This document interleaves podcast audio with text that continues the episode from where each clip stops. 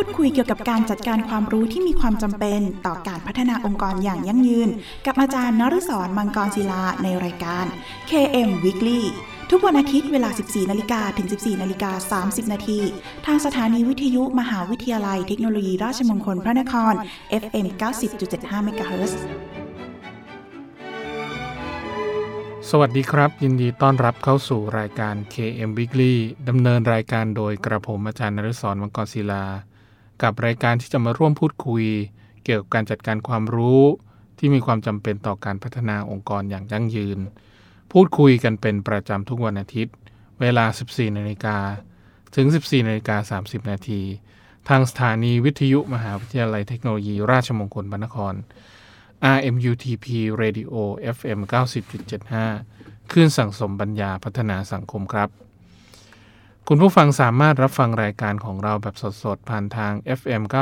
90.75 ได้แล้วนะครับ โดยคุณผู้ฟังยังสามารถรับฟังรายการของเราแบบออนไลน์ ได้พร้อมกันทั่วโลกนะครับ ผ่านทางเว็บไซต์ radio.rmutp.ac.th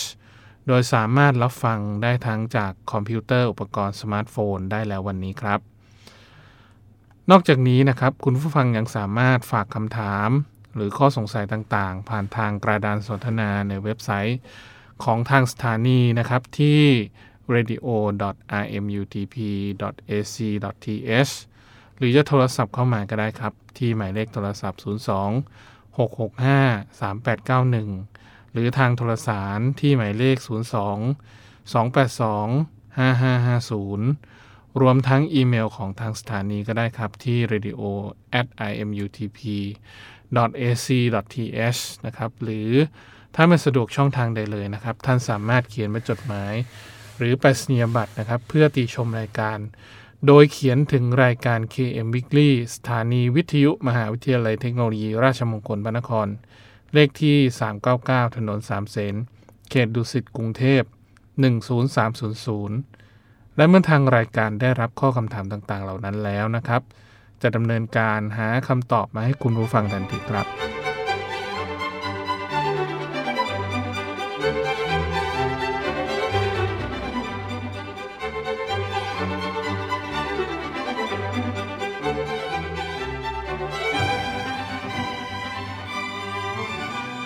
ทุกวันอาทิตย์เราจะกลับมาอัปเดตประเด็นที่สำคัญเกี่ยวกับการจัดการความรู้ KM Management นะครับ โดยที่ในเรื่องของ การจัดการความรู้ในสัปดาห์นี้ เราจะมาพูดถึงส่วนของอาการผลิตนวัตกรรมระดับโลกของ Tencent กันครับ ในส่วนของการพัฒนานะครับในเรื่องของการจัดอันดับนวัตกรรมที่เกี่ยวข้องกับเรื่องของการพัฒนานวัตกรรมระดับโลกนะครับที่เกิดขึ้นในปีที่ผ่านมาคือปี 2018 นะครับ ก็คือจัดอันดับโดยนิตยสาร Fast Company นะครับ โดยที่ สื่อที่เน้นในเรื่องของเทคโนโลยี แล้วก็แนวคิดที่เปลี่ยนโลกนะครับ โดยแค่ห้าอันดับแรกที่จะทำให้เกิดความรู้สึกที่เกิดการเปลี่ยนแปลงเรื่องของนวัตกรรมนะครับ เกิดขึ้นก็คงจะพูดถึงบริษัท Tencent นะครับ โดยที่เนื่องจากบริษัทนี้เป็นบริษัทเดียวจากจีนนะครับที่เข้ามาเบียดการเข้ามาถึงในลำดับที่ Top 5นะครับ หรือว่าลำดับที่ 1 ถึง 5 ที่มีอยู่ในนิตยสาร Fast Company นะครับ โดยที่ลองอาจาก Apple Netflix นะครับ แล้วก็ Square นะครับ โดยที่ Tencent อยู่ในลำดับที่อันดับที่ 4 นะครับ โดยที่อันดับที่ 5 ก็จะเป็นบริษัทจากอเมริกาก็คือ amazon.com นะครับ โดยสิ่งที่ทำให้ Tencent กลายเป็นบริษัท เอเชียนะครับรายแรกหรือรายเดียวที่ติดอันดับ 5 ที่อยู่ในบริษัทในในส่วนของตะวันออกนะครับตะวันออกไกลนะฮะก็คือเป็นบริษัทจากจีนที่มีการพัฒนาแอปพลิเคชัน WeChat แล้วก็มีเรื่องของการพัฒนาผลงานอื่นๆนะครับ ที่คนจีนรู้จักกันในชื่อของ Weixin นะครับ ซึ่งมีผู้ใช้งานราวประมาณ 1,000 ล้านคน นะครับ โดยที่นอกจากเป็นเครื่องมือที่ใช้ในการสื่อสารนะครับ เกี่ยวกับลักษณะของการสื่อสารสังคมออนไลน์นะครับ ก็คือเป็น WeChat ที่คนจีนรู้จักกันดีนะครับ ก็คือคล้ายๆกับ Facebook เวอร์ชั่นภาษาจีนนะฮะ โดยที่บริษัท Tencent เข้ามานะครับทำในส่วนของ WeChat แต่ WeChat ยังไม่ใช่แอปนะครับ ก็คือเป็นเรื่องของการสนทนา ในลักษณะของแชทแอปพลิเคชันนะครับในลักษณะของการพูดคุยโต้ตอบกันมากกว่านะครับ ก็คือส่วนของการบริหารจัดการนะครับ ให้ครบวงจรคล้ายๆกับ Facebook Instagram Snapchat นะครับ Candy Crush Tinder นะครับ แล้วก็ Amazon ก็จะมีส่วนที่เข้ามามีส่วนร่วม แต่ยังไม่มีนะครับ มีการรวมฟีเจอร์ต่างๆ ที่อาจจะสำคัญต่อการใช้งาน ณ ปัจจุบันนี้อย่างเช่นเรื่องของการเรียกแท็กซี่นะครับเรื่องของการนัดหมายแพทย์ รีวิวร้านอาหารนะครับ จองบริการต่างๆ ตรวจสอบสถานที่ที่จะไปว่ามีผู้คนหนาแน่นเพียงใด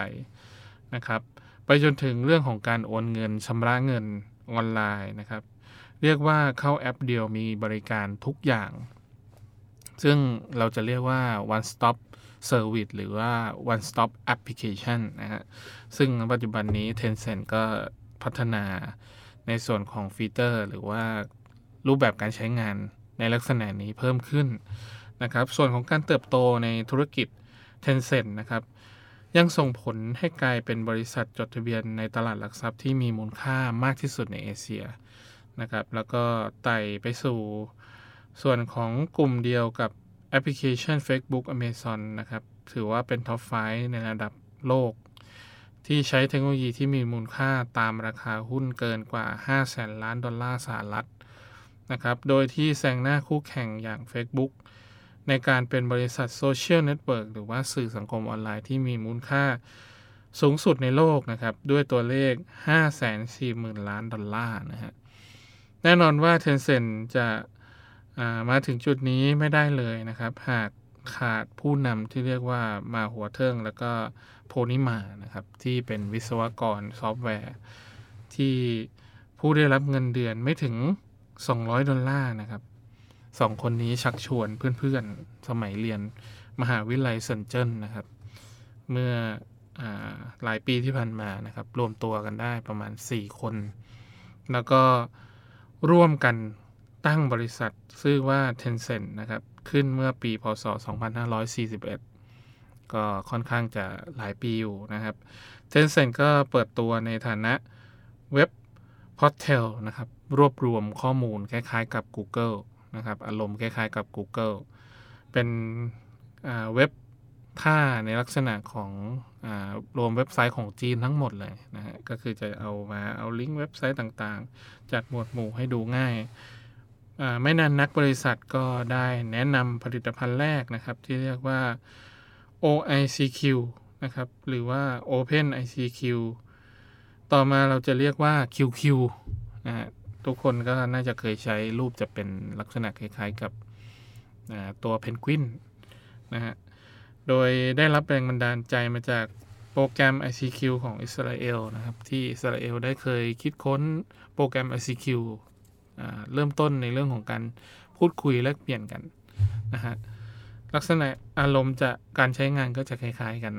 ถ้าเป็นพวกแชทรูมทั้งหลายนะครับใช้เวลาเพียงปีเดียวนะครับจำนวนผู้ใช้ QQ ก็เพิ่มขึ้นเป็น 1 ล้านคน แล้วก็หลังจากนั้น Tencent ก็เพิ่มบริการอื่นๆเข้ามาอีกนะครับ โดยที่อย่างเช่นเรื่องของการใช้ mobile QQ ที่ใช้กับมือถือ Qzone นะครับโซเชียลเน็ตเวิร์กนะครับ ที่เป็นมัลติมีเดียที่ภายหลังพัฒนาขึ้นเป็นแอปพลิเคชันนะครับ แล้วก็กลายเป็นแพลตฟอร์มที่มีผู้ใช้งานเกือบ 500 ล้านคนนะครับ แล้วก็รวมถึงการรุกธุรกิจเกมในช่วงแรกๆนะครับ อย่าง Tencent ก็กว้านซื้อนักพัฒนาเกมนะครับ ที่เป็นเกม Developer เข้ามาหลายรายนะครับ ก็คือต่อมาก็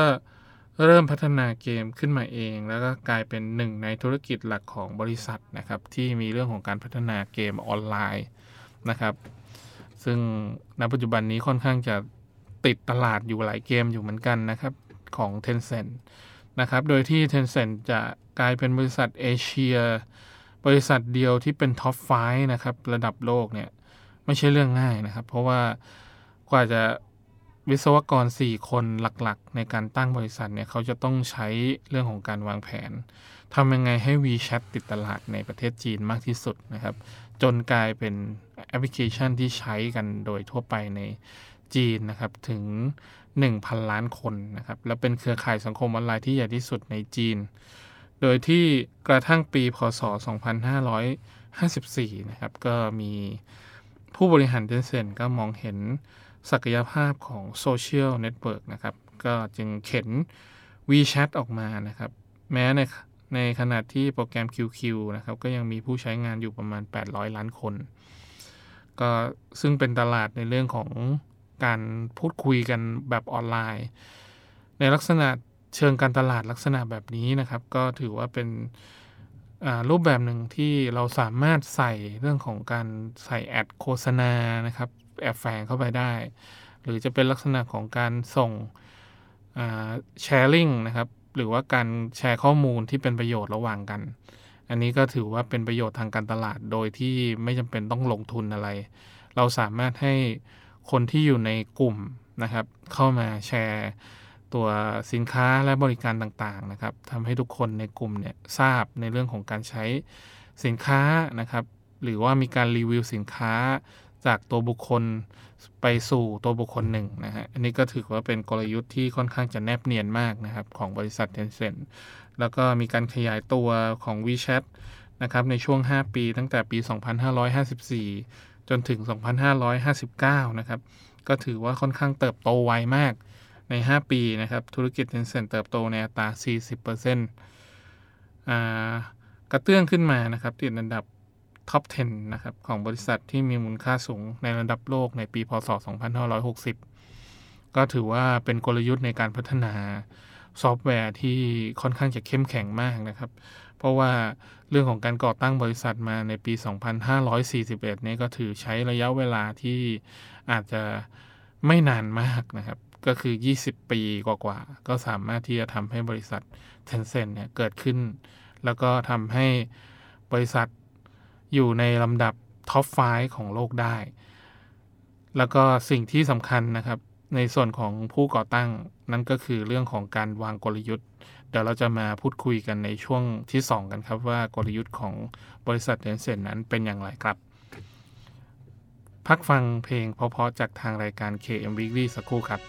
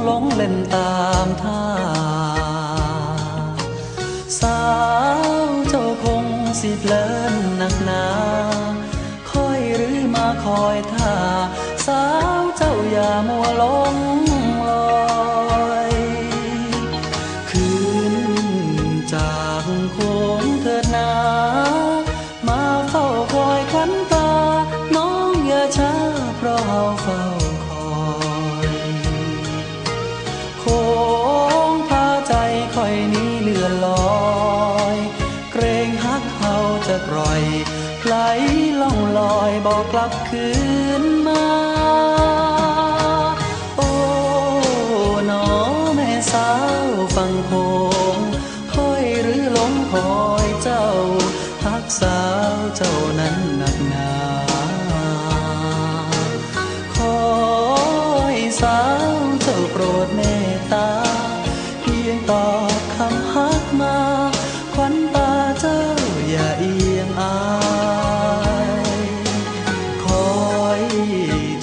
ากสาวฟังโคม นอนหลับตาบ่ลง คิดพะวงสาวเจ้าจะนาย แม้นได้สาว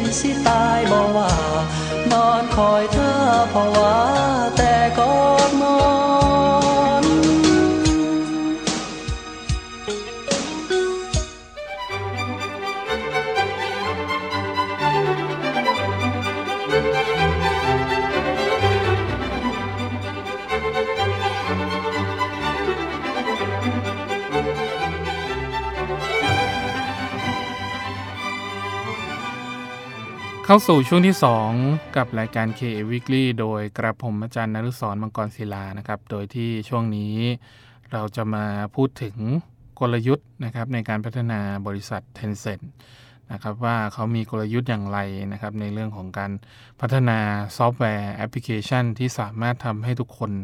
ใช้งานนะครับในประเทศจีนจนถึงทั่วโลกนะครับ ที่นำเอาโปรแกรม WeChat เนี่ยไปใช้นะครับ แล้วก็ มีเรื่องของในเชิงธุรกิจที่เป็นคอมเมอร์เชียลเข้ามาเกี่ยวข้องนะครับ โดยที่กลยุทธ์ในเรื่องของการดำเนินธุรกิจของบริษัท Tencent นะครับก็เป็นเอกลักษณ์เฉพาะอย่างหนึ่งนะครับของบริษัท Tencent ที่ใช้โมเดลที่เรียกว่า monetization นนะครับก็คือจะเป็น monetization ที่สามารถขัดกับรูปแบบการดำเนินธุรกิจทั่วไปนะครับ อันนี้เรามาดูกันว่ากลยุทธ์ของ Tencent นะครับ เป็นกลยุทธ์ที่ไม่ธรรมดานะครับ โดยทั่วไปนะครับบริษัทก็จะพัฒนาสินค้าและบริการขึ้นมานะครับเพื่อให้ลูกค้ามาอุดหนุน แต่ Tencent นะครับไม่ทำอย่างนั้นครับกลับทำในสิ่งที่ตรงกันข้าม นั่นคือ modernization นะครับก็คือจะเป็นลักษณะของการพัฒนาบริการเพื่อให้ผู้บริโภคใช้งานฟรี ถ้าเป็นอารมณ์ในเรื่องของการเล่นเกมฟรีในสมัยก่อนที่เราสามารถเล่น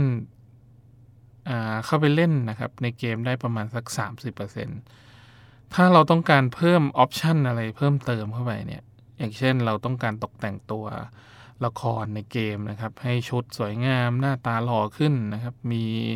ผมที่สวย เราอาจจะต้องจ่ายเพิ่ม อันนี้คืออารมณ์จะคล้ายๆ กับเรื่องของการทำฟรีเมียม ฟรีเมียมในที่นี้ก็คือให้เล่นฟรี เพื่อทำให้เกิดการรู้จักนะครับการใช้งาน และถ้าเราต้องการที่จะใช้งานออปชันใดเพิ่ม เราต้องจ่ายเพิ่ม นั่นคืออารมณ์ที่ Tencent พยายามทำอยู่นะครับ ก็คือทำให้ผู้บริโภคใช้งานฟรีนะครับ เมื่อคนเข้ามาใช้งานเยอะๆ จึงเริ่มหารายได้จากบริการเสริม ลักษณะแบบนี้นะครับ ก็อาจจะเห็นได้ทั่วไปกับเรื่องของเกมออนไลน์บางประเภท สื่อสังคมออนไลน์บางประเภทนะครับ ลักษณะของการใช้งานก็จะเป็นรูปแบบที่คล้าย ๆกันนะครับ คือดึงให้ทุกคนเข้ามาใช้เข้ามาอยู่ในพื้นที่นั้นนะครับ ก็เราจะใช้คอนเซปต์กลยุทธ์การดำเนินธุรกิจ modernization นะครับ ที่ Tencent ใช้ จากนั้นใส่เรื่องของเชิงพาณิชย์เข้าไปนะครับ อย่างเช่นเรื่องของการบริให้บริการเสริม การหารายได้ การให้บริการเลขาส่วนตัว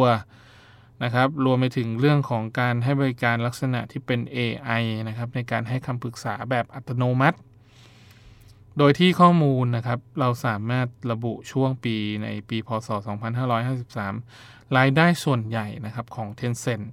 ก็มาจากบริการเสริมบนสมาร์ทโฟนนะครับ เช่นค่าสมัครสมาชิก แล้วก็เรื่องของการจำหน่าย virtual goods นะครับ เป็นลักษณะของสินค้าแบบเสมือน หรือสินค้าที่ใช้ในลักษณะของการดาวน์โหลดเพลงภาพยนตร์นะครับ ซึ่งณปัจจุบันนี้ค่อนข้างจะฮิต ก็มีค่ายยักษ์ใหญ่จากอเมริกา อย่างเช่น Netflix ตอนนี้ก็เริ่มอารมณ์คล้ายๆกันครับ modernization ก็คือให้ทุกคนเข้ามาดูฟรีก่อนเลย 1 เดือนนะครับ ดีไม่ดียังไงเราค่อยสมัครกัน อันนี้ก็ Tencent ก็ใช้กลยุทธ์นี้เช่นกันนะครับ ในเรื่องของการดึงในการดาวน์โหลดเพลง ในเรื่องของการเข้ามาดูภาพยนตร์ล่วงหน้าก่อนใคร นะครับ ก็จะใช้วิธีการนี้นะครับในการดึง ส่วนทั้งหมด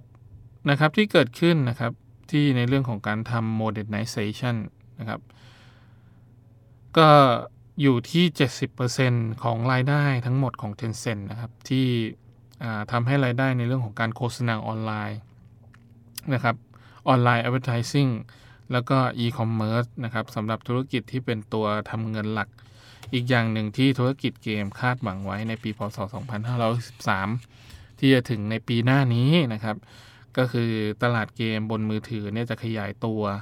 ที่มีขนาดใหญ่กว่าตลาดเกมแบบดั้งเดิมที่เล่นบน PC นะครับ ซึ่ง Tencent เองได้วางตำแหน่งไว้แล้วนะครับ ว่าเป็นผู้เล่นระดับแถวหน้าในตลาดเกมมือถือนะครับ โดยกลางปี 2,500 60 นะครับที่ผ่านมานะครับรัฐบาลจีนได้กล่าวว่าการหาเกม Honor of King นะครับหรือว่าที่ Tencent ได้พัฒนาเกมตัวนี้ขึ้นมา เพื่อทำให้เกิดความแพร่หลายที่สุดนะครับทำให้ทุกคนเข้ามาอยู่ในเครือข่ายนะครับ โดยที่เยาวชนจีนติดเคมทำให้ Tencent เนี่ยเบนเข็มไปยังเรื่องของการทำตลาดเกมนะครับ ต่างประเทศเพิ่มมากขึ้นนะครับ ก็คือให้ทุกคนเนี่ยเข้ามา ใช้เกมออนไลน์ หรือว่าเล่นเกมออนไลน์ ในเชิงพาณิชย์เพิ่มมากขึ้นนะครับ อย่างเช่นเกม PUBG นะครับ ที่ตอนนี้ Tencent ก็เป็นเจ้าของอยู่นะฮะโดยทุกคนในแถบทวีปยุโรปอเมริกาเหนืออเมริกาใต้ตอนนี้ติดกันงอมแงมเลยนะครับ โดยที่ในเรื่องของรายได้ค่าโฆษณานะครับ ก็จะมีเปรียบเทียบกับ Facebook ที่ 98%ของรายได้จากเรื่องของการโฆษณาในเซนเซนกับไม่กระตือรือร้นในเรื่องนี้นะครับ เรื่องของการโฆษณาแบบออนไลน์ Tencent อาจจะไม่ให้ความสำคัญเท่าไหร่นะครับ เพราะว่า Facebook เนี่ยมองเห็นในเรื่องของการให้การกระตุ้นนะครับ ยอดขายอาจจะเรื่องของการใช้ออนไลน์ ad เพิ่มมากขึ้นนะครับ ในการกระตุ้นอย่างเช่นจ่าย 100 บาท หรือตามอัตรานะครับ ว่าถ้าคุณต้องการ กลุ่มลูกค้าที่เพิ่มขึ้น คุณก็ต้องจ่ายเพิ่มมากขึ้นนะครับ อย่างเช่นใน 500 คนนี้เป็นกลุ่มเป้าหมายของธุรกิจของคุณ สามารถที่จะจ่ายในราคาที่อาจจะร้อยสองร้อยนะครับ แต่ถ้าคุณต้องการเพิ่มกลุ่มลูกค้าที่ในหลักล้านนะครับ หรือว่าที่มันใหญ่ไปกว่านั้นเนี่ยอาจจะต้องใช้ปริมาณเม็ดเงินที่สูงกว่านะครับ แต่ Tencent ไม่เน้นนะครับ คือเน้นจะเรื่องของการโฆษณาออนไลน์เนี่ย ได้แค่ 19%นะครับ ที่ Tencent มองเห็นก็คือเป็นช่องทางอื่นที่สามารถทำเงินได้ โดยที่โฆษณาผ่าน WeChat เนี่ยเขาก็ได้รับเงินในเรื่องของการโฆษณาที่ค่อนข้างเยอะอยู่แล้วนะครับ ก็คือค่อนข้างระมัดระวังครับ ไม่สร้างความรำคาญทำให้เกิดความรู้สึกที่ไม่ดีต่อผู้ใช้ WeChat ไม่สามารถปฏิเสธได้นะครับ เพราะว่าณปัจจุบันนี้ผู้ใช้เนี่ย สามารถปฏิเสธการใช้ได้ หลังจากมีโฆษณาที่สร้างความลำคาญที่เกิดขึ้นนะครับ ระหว่างการใช้งานเนี่ยอาจจะเปลี่ยนไปใช้เจ้าอื่นได้เลยนะครับเทนเซ็นจะลดปริมาณการโฆษณาออนไลน์ตรงนี้ลงนะครับ ซึ่ง เจ้าอื่นอาจจะยังไม่ได้ทำเหมือนกับ WeChat ซึ่ง Tencent มีจุดเด่นตรงนี้นะครับ แต่ไปเรื่องเออเน้นในเรื่องของการใช้ในการสร้างรายได้แบบเกมออนไลน์เพิ่มมากขึ้นนะครับ แล้วก็เว็บ portal เล็ก ๆ ในจีนนะครับ ก็จะใช้เวลาเพียง 2 ทศวรรษก็คือ 20 ปี พร้อมกับที่ Tencent เกิดขึ้น หรือว่าก่อตั้งขึ้นมาในปี 2541 นะครับ ก็เป็นบริษัทเทคโนโลยีอันดับต้นๆของโลกนะครับที่มีเจ้าของธุรกิจ ที่เป็นสื่อสังคมออนไลน์ บริการชำระเงินออนไลน์นะครับ ธุรกิจสื่อธุรกิจบันเทิง ธุรกิจสมาร์ทโฟน ธุรกิจอีคอมเมิร์ซธุรกิจอสังหาริมทรัพย์นะครับ ธุรกิจโฆษณา ธุรกิจที่เกี่ยวข้องกับปัญญาประดิษฐ์ หรือว่า AI นะครับ artificial intelligence แล้วก็อื่นๆอีกมากมายที่ Tencent ทำอยู่นะครับ แม้จะถูกมองว่าเป็นเรื่องของ สภาพแวดล้อมของรัฐบาลจีนที่อาจจะมีเรื่องของการกีดกันของอสื่อสังคมออนไลน์ แล้วก็อีคอมเมิร์ซบางชนิดนะครับที่มาจากต่างประเทศ ซึ่งในช่วงหนึ่งที่จีนได้เคยแบน Google นะครับ ไม่ให้ Google เนี่ยเข้ามาสำรวจพื้นที่ในประเทศจีน หรือเป็นเรื่องของการห้ามให้คนจีนใช้ Search Engine Google นะครับในการค้นหานะครับมีอยู่ช่วงหนึ่ง แต่ณปัจจุบันนี้ตอนนี้เริ่มมีสงครามการค้าระหว่างจีนกับสหรัฐนะครับ ซึ่งร้อนระอุมากนะฮะก็ทำให้บริษัทใหญ่ ๆ ในประเทศจีน ไม่ว่าจะเป็น Tencent นะครับหรือว่าหัวเว่ยหรือแบรนด์มือถืออื่น ๆ ที่เกิดขึ้นในออยู่ในโลกใบนี้นะครับ ที่เป็นของจีนเนี่ยอาจจะมีผลกระทบนะครับ ซึ่งประธานาธิบดีสหรัฐก็อาจจะแบนนะครับ ตอนนี้เลื่อนไปก่อน 90 วันนะฮะเลื่อนเลื่อนเลื่อนไปเพราะว่าเนื่องจากว่าประเทศจีนมีแร่ไอเทมอยู่นะครับ หรือว่าที่เป็นลักษณะของธาตุหายากนะครับ ที่ต้องเอามาใช้ในเรื่องของการทำชิปนะครับซึ่งเป็นปัญหาหนึ่งนะครับ โดยที่ Tencent นี่ก็อาจจะมีส่วนกระทบอยู่น้อย เพราะเนื่องจากว่าเป็นบริษัทเป็นบริษัทในประเทศนะครับที่เราสามารถ พูดคุยกับรัฐบาลจีนได้นะครับ เราสามารถที่จะทำนวัตกรรมอะไรก็ได้ที่อยู่ในระดับโลก ซึ่ง Tencent ก็ได้รับการยอมรับนะครับ ว่าเป็นบริษัทที่ไม่ใช่แค่เปลี่ยนชีวิตนะครับ หากยังเปลี่ยนวิธีการใช้ชีวิตของชาวจีนอย่างสิ้นเชิงนะครับ สมดังเจตนารมณ์ของโพนิมานะครับที่เป็นผู้ก่อตั้งบริษัท แล้วก็พร้อมที่จะตั้งใจยกระดับ คุณภาพชีวิตนะครับเพิ่มมากขึ้นนะครับในการมอบตำแหน่งท็อปไฟบริษัทสุดยอดนวัตกรรมของโลกเนี่ยเอาไว้เป็นรางวัลที่คู่ควรกับบริษัทเทนเซ็นต่อไปครับ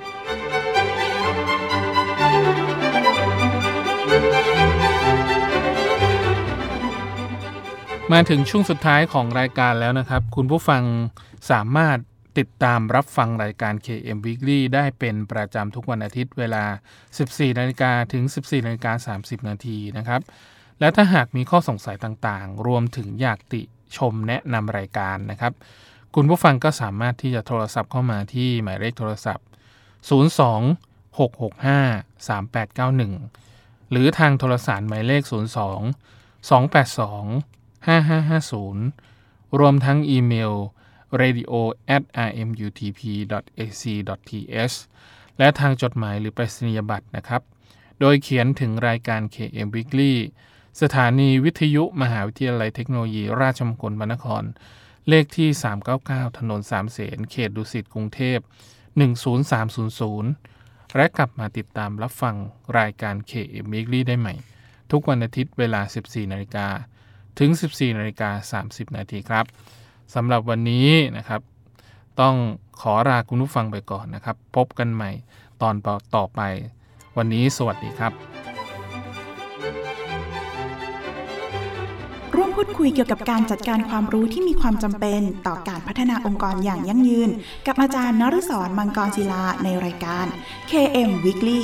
ทุกวันอาทิตย์เวลา 14นาฬิกาถึง 14นาฬิกา30นาทีทางสถานีวิทยุมหาวิทยาลัยเทคโนโลยีราชมงคลพระนคร FM 90.75 MHz